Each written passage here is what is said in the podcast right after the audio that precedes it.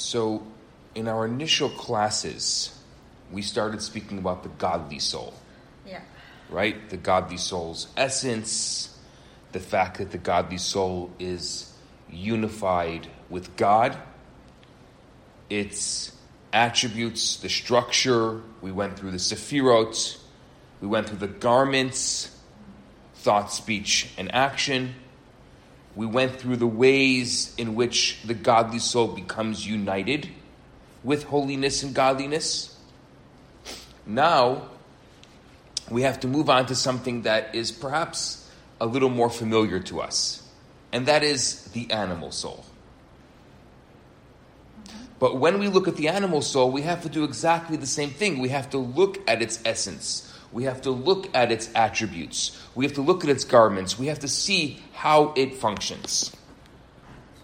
So, the animal soul's negative nature starts long before the animal soul's attributes and garments. The animal soul's negative nature is part of its essence, which means the animal soul isn't associated with the opposite of holiness only because its attributes and garments get used to or get used in unholy ways. But the animal soul has a problematic nature. And the problematic nature comes from the very fact that it exists, that it experiences that existence as something separate from the Creator. So, simply put, the source of a person's spiritual conflicts is that they see themselves as the center of the world, believe that they are the most important thing that happened since sliced bread, that they are the most important element, and they feel that they are greater, holier, and more special than others. And from this point, comes all the rest of a person's negative traits. And what happens is the start of this separation from God. There's a, there's a story told of a scholarly Jew who lived in the times of the Baal Shem Tov. He studied Torah constantly, and he devoted his life to serving God. One day, he overheard people talking about the Baal Shem Tov, that he was a great uh, holy man, a tzaddik, he performed miracles. And he said, You know what? I think I'm going to go meet him. I want to know more about him. So during the trip, he began to wonder how am I going to know whether or not the Baal Shem Tov is truly a tzaddik, is truly a righteous person? So Torah knowledge can be tested with questions. But how do you determine if someone has divine inspiration?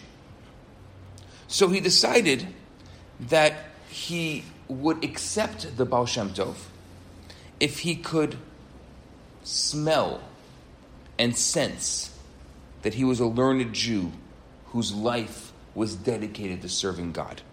And if he couldn't, then he probably wasn't a righteous person. So the scholarly Jew arrives at the Baal Shem Tov's home and he knocks on the door. Who's there? The Baal Shem Tov asks. Me, the Jew replied. Now, this scholarly Jew's response prompted the Baal Shem Tov to quote a verse from the Torah. He said, Can a man hide in a hiding place and I will not see him? says God. The Jew immediately understood what the Baal Shem Tov meant.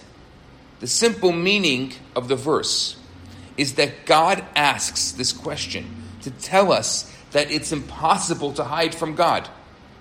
Do you really think you can hide from me and I won't see you? But the Baal Shem Tov offered a different way to read, a different way to interpret the verse. He said, If a man will hide in a hiding place, as I, I will not see him, says God. That someone who conceals himself as an ani, as an I, regarding such a person, he's not seen. It's the ego. It's the person hiding behind the ego. The Jew grasped what the, what the Baal Shem Tov was saying. When a person's I, when, when a person's ego is the most important thing in his life, then even if he leads a religious life, which is devoted to prayer, which is devoted to Torah study, it remains unsure if he's truly connected to the realm of holiness, if he's serving himself and not God, it's as if he arrogantly is hiding from the world behind his religious observances. Without even opening the door, the Baal Shem Tov had interpreted the verse to precisely sum up the scholar's state of his personal growth and his divine service, teaching him that ego, that arrogance makes you invisible to God. The Baal Shem Tov's keen sense of smell was so apparent that he had perceived his guest more accurately than the Jew had assessed himself.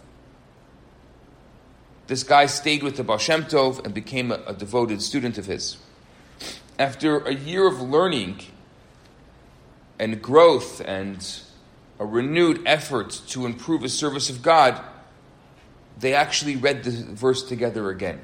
And it said, If a man hides in a hiding place, and I am not, I will see him.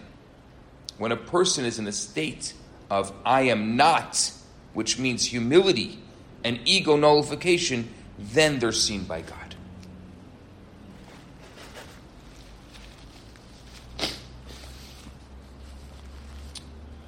There's a lot of people who can easily hide behind the guise of religion, behind the guise of Torah observance. They can use Torah observance as a way to be self fulfilling, to prove their own purpose or prove their own ideas. But are they God's ideas or are they the ego ideas? Are they my, are they my own ideas? What kind of ideas does the person have? What is the purpose of the service? What are they actually doing? It takes a tremendous amount of hard work, a tremendous amount of effort to draw holiness into our lives.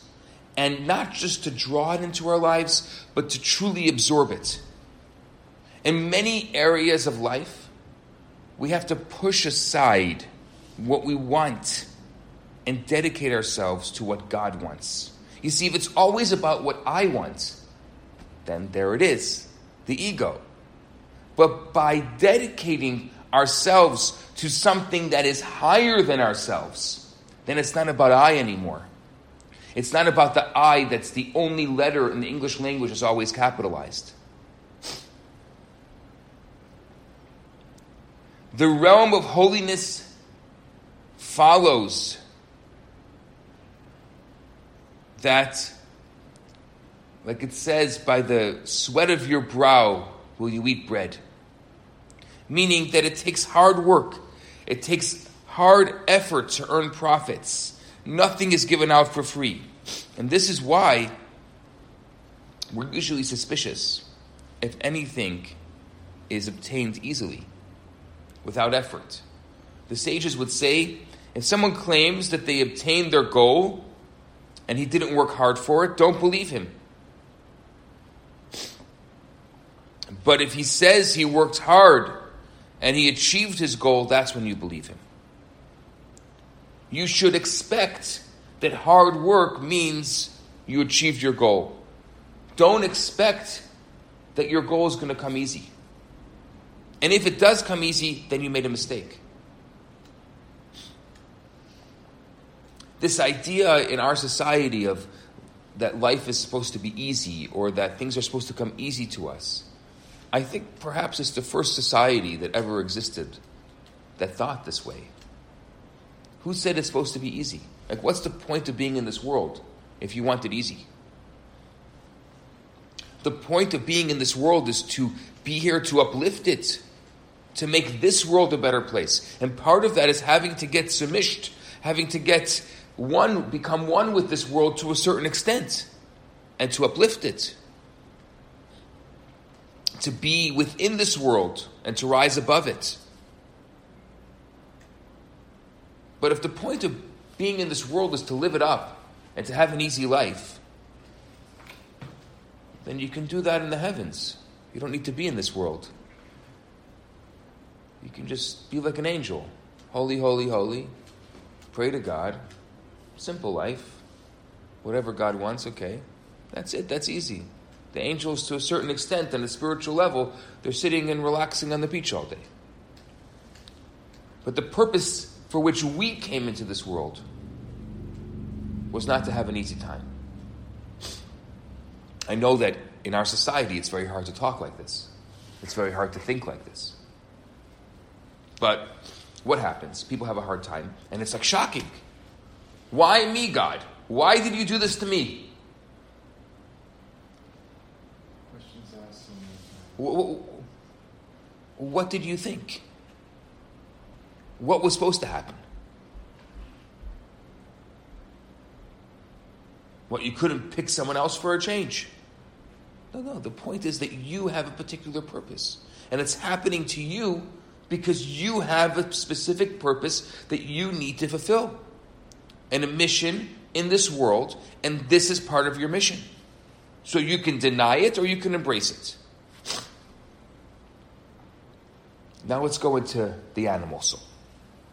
Because the animal soul perceives itself as an independent entity that is separate from God, its emotional traits are also twisted, its emotional traits are also distorted, and these traits can be classified into four categories. And each of these categories can be aligned with one of the four elements. So let's look at the first element the element of fire. The element of fire in the animal soul is the source of our anger and pride. Both a flame and an arrogant person constantly reach upward. Pride is a person's efforts to raise themselves above others. And both a flame and an angry person burn red hot. When you get angry, your blood rises to your face and you look like a flame that's rising. Pride and anger are connected in that pride leads to anger. A person who feels that they are above others is often angry, since they perceive everything done by those around them as being directed against them.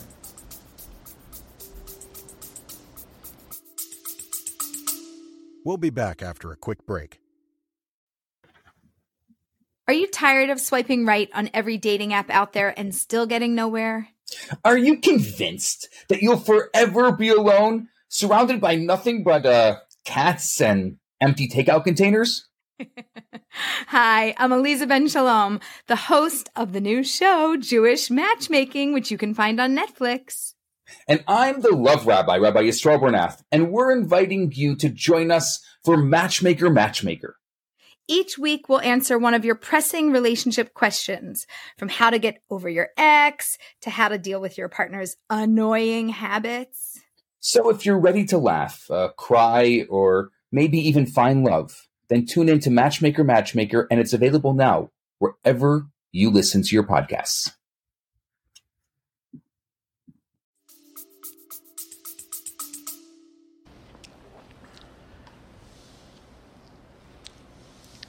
that everything people do is against them because I am the center of the universe. So if someone wrongs me, they wrong me. That's the element of fire. Now, let's go into the element of water. The element of water in the animal soul generates cravings and desires for pleasure. Water aids the growth of many pleasurable things. So the animal soul has these desires for pleasure. The question is can you ever quench, quench those desires for pleasure? Or it's just constant? One little bit of pleasure gets this thing that you want more pleasure, more pleasure, more pleasure. That's the element of water. What about the element of wind? The element of wind in the animal soul produces foolishness, it produces mockery, ridicule, boasting, idle chatter. They're all connected to the element of air since they represent a person making hot air that lacks real tangible content. There's no essence there. There's no truth there. It's just the wind. That's the element of wind. What about the element of earth? The element of earth in the animal soul leads to laziness. It leads to depression. It's the heaviest of the four elements. The element of earth drags us downward. The same thing with laziness. When we're physically being dragged down, while depression is like being spiritually and mentally dragged down. And these also are connected because exerting negative influence on one another, because one of them will lead to the other. A lazy fatigued person is on a path to depression. And sometimes a depressed person becomes fatigued and lazy. But don't give up. It's not as bad as it seems. Our animal soul also has good traits. It has traits like compassion. It has traits like being bashful. It also has a desire to help others. So let's take a look at that. God created everything of which Tanya calls ze umat ze, with a counterbalance. In other words, everything you find in the realm of holiness has a parallel in the realm of non holiness or lu'umat ze, as Tanya says, the other side. Just like when we started our discussion a few weeks ago, uh, this discussion of the godly soul, by analyzing the essential nature, and then we started moving on to the attributes. So the same way we have to approach the animal soul, the opposites, right? We first look at the godly soul, and now the umatzeh, the other side, we're looking at the animal soul. So now that we looked at the essence of the animal soul, let's analyze the attributes.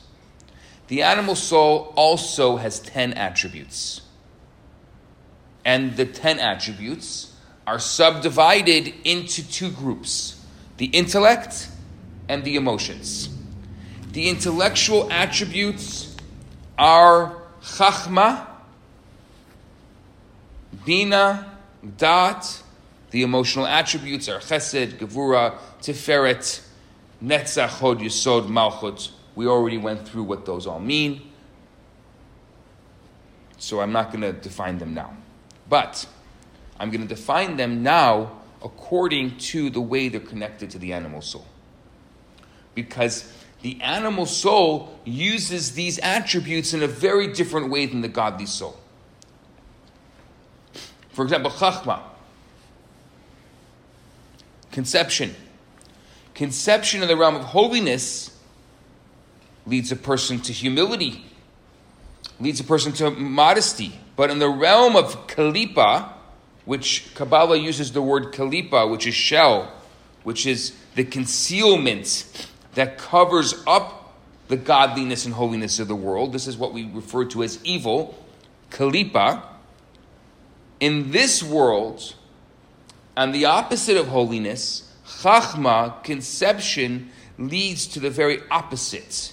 Not to humility and modesty, but rather to arrogance and ego and an overblown sense of self importance. The more a person studies Torah, the more a person uses their chachma for holy purposes, the greater will be their humility before God. As we grow in understanding, we comprehend so much more of just how small and insignificant we are in comparison to God. We're able to more easily push aside two opinions and desires in favor of God's. But on the other hand, when we don't do that, when we're not focused on our spirituality, then we use our animal soul's chachma. And the more we use our animal soul's chachma, the more pride we have and the more arrogance we feel. And the emotional traits work in a similar way. For example, chesed, loving kindness in the realm of holiness, is expressed for a love of God. Being being giving to others. But in the realm of kalipa, in the realm of impurity, chesed is expressed in a love for material pleasures. And basically, this perversion of holiness is found in all the emotional traits. The biggest difference between the structure of the two souls is that the intellect draws out and directs the emotions in the godly soul. And the mind rules the heart.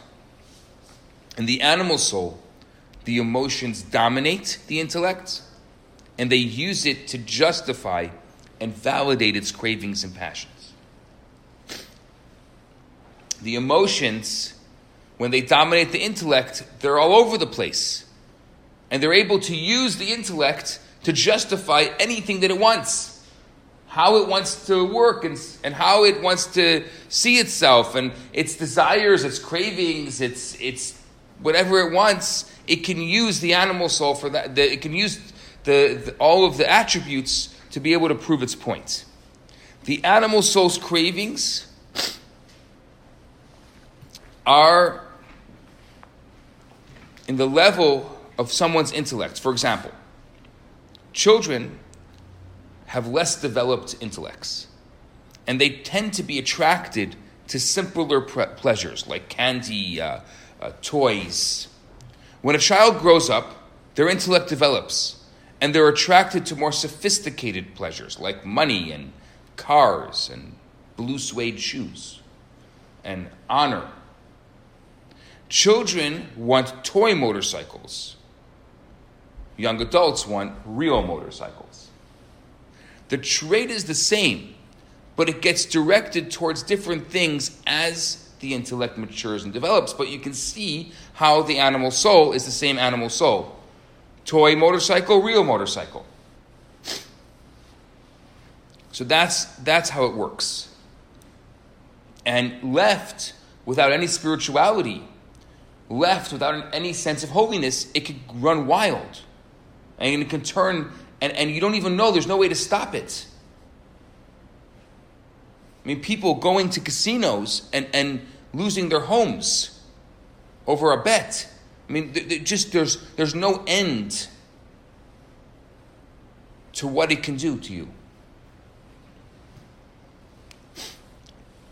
Now, let's take a look at the garments of the animal soul the two souls also parallel each other in the, in the realm of the garments. They both have thoughts, they both have speech, they both have action. But only the godly souls, thought, speech, and action, are connected to holiness, to Torah, to mitzvot, to spirituality. By putting its attributes into its holy garments, the godly soul can become united with God. But what does the animal soul do? By putting its attributes into its garments of anger and arrogance and cravings in thought, speech, and action, it becomes connected to the realm of impurity. We call that impurity in Kabbalah Sitra Achra, which literally means the other side.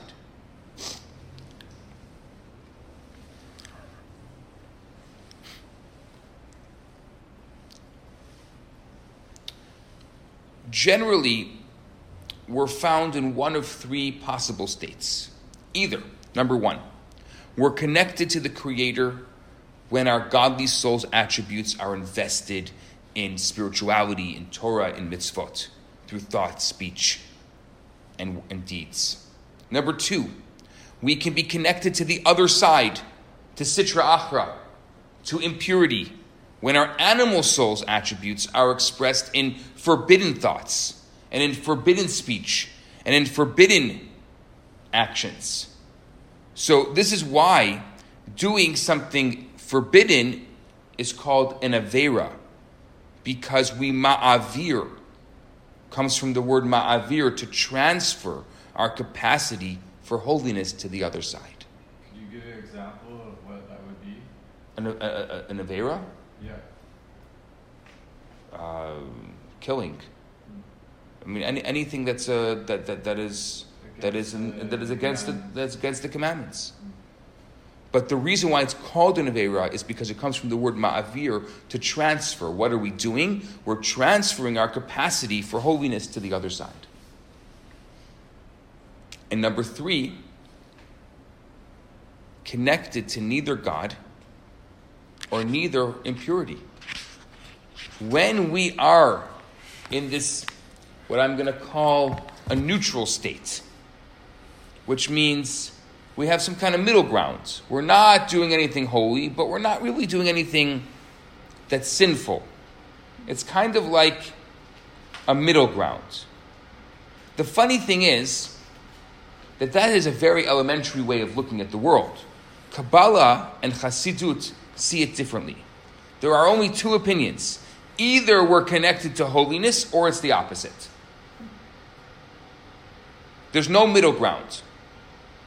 Doing God's will unites us with the realm of holiness. Anything else attaches us to the other side. Anything else is impurity. So either we are actively becoming better or passively going the other way. There's no, we're not staying plateau. We're not staying in the middle. There's no way to stay in the middle. Either you go up or you go down. That's it.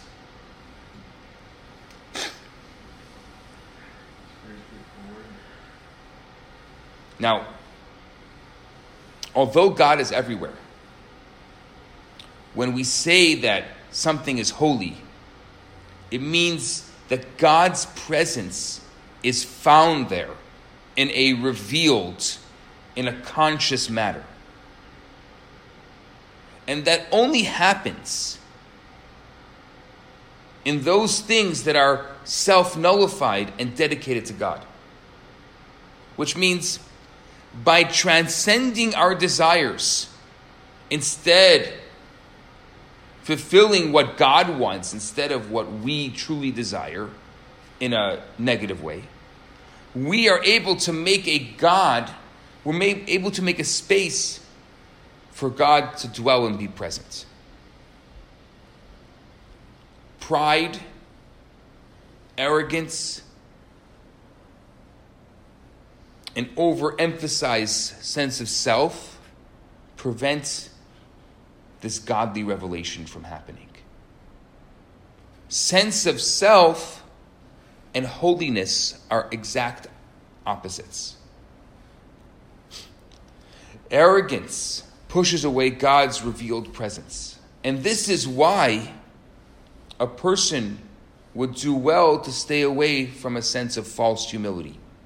You think that false humility is also good, but false humility is not good. There's a very famous uh, Hasidic adage, I don't even know the source of it. There was uh, late at night in the study hall,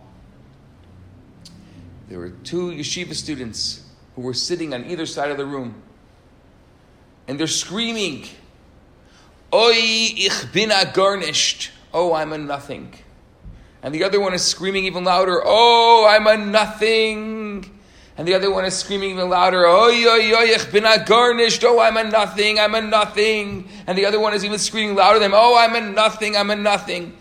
Young man walks in and he sees these two men two opposite sides of the study hall screaming, Oh, I'm a nothing. I'm a nothing. I'm a nothing. So he gets very inspired. He sits down in his seat and he closes his eyes and he says, Oh, I'm a nothing. The two of them look at each other. He say, He's really a nothing.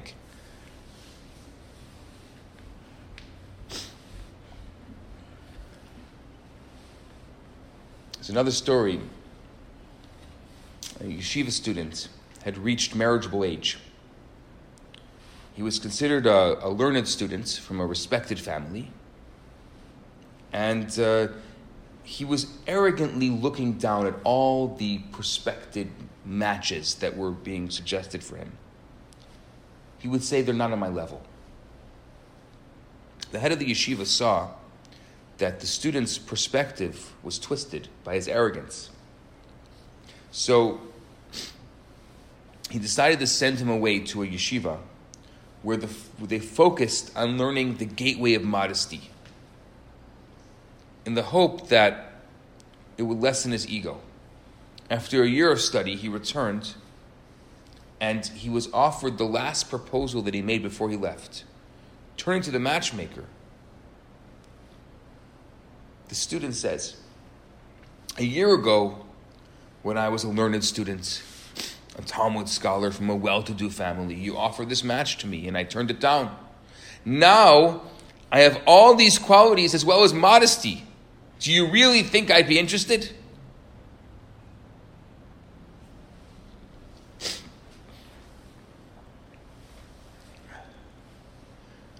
With our ego in check, we can dwell on the side of holiness. But when we're filled with self importance, we're pushed over to the other side. And God's presence moves away.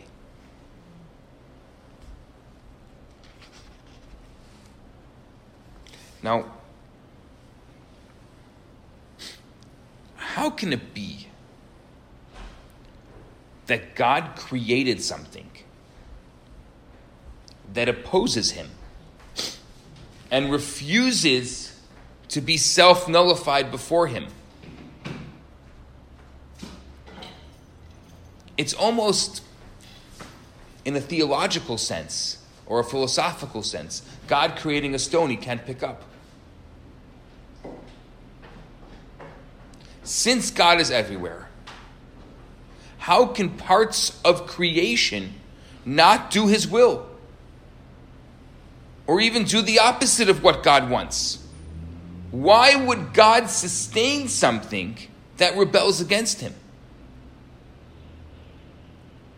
The answer is like this God is indeed everywhere. And it's He who gives life to everything in creation. But God's reality is concealed.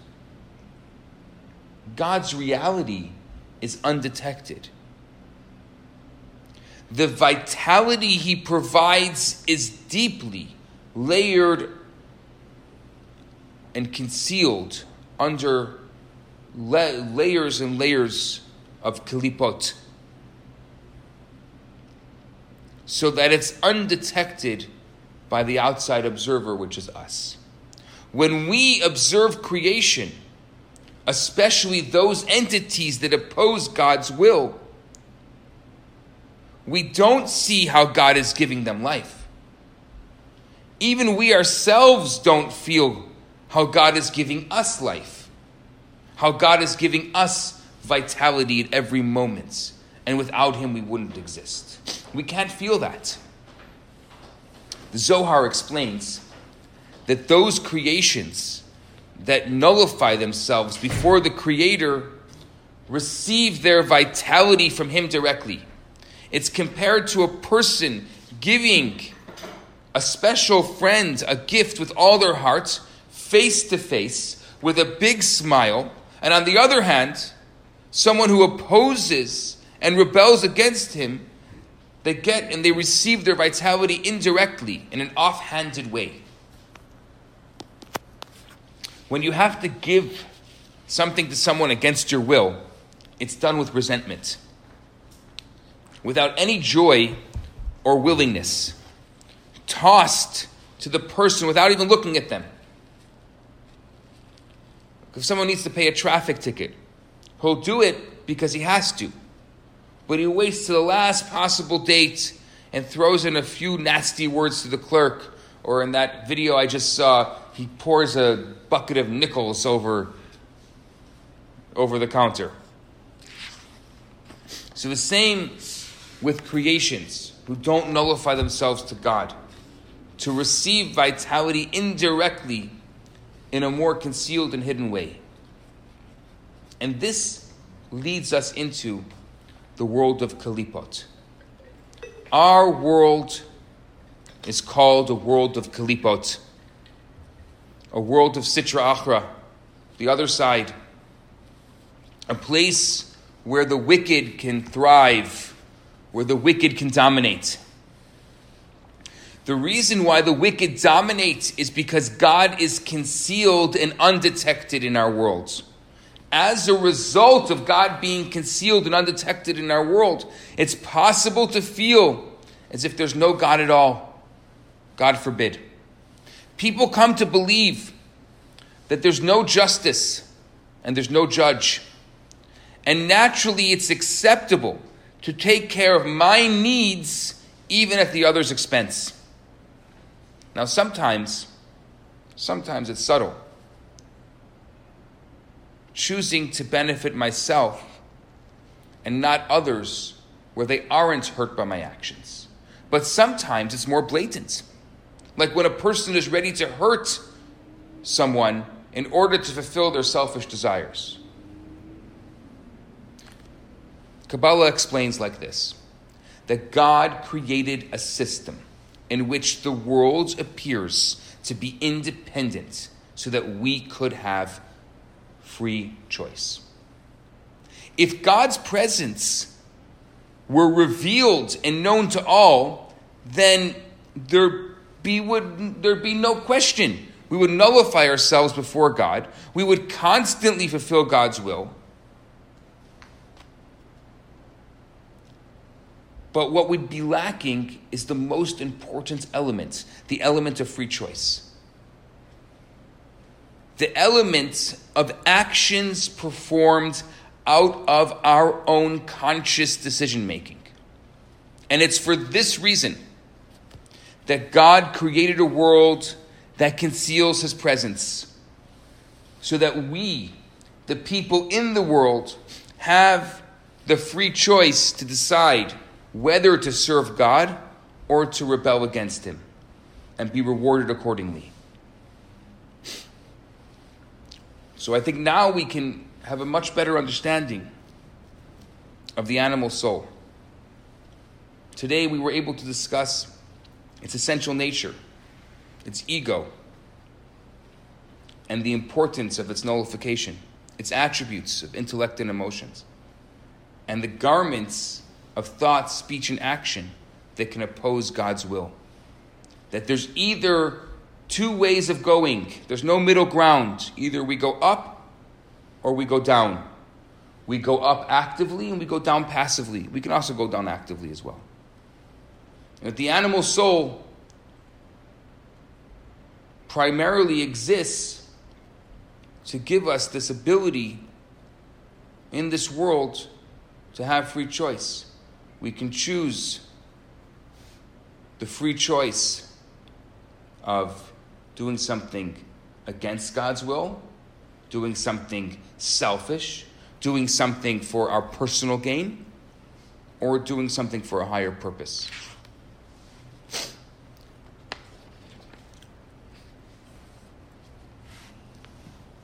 The next level is going to be trying to understand the difference between holiness and the opposite of holiness. What's forbidden? What's permitted?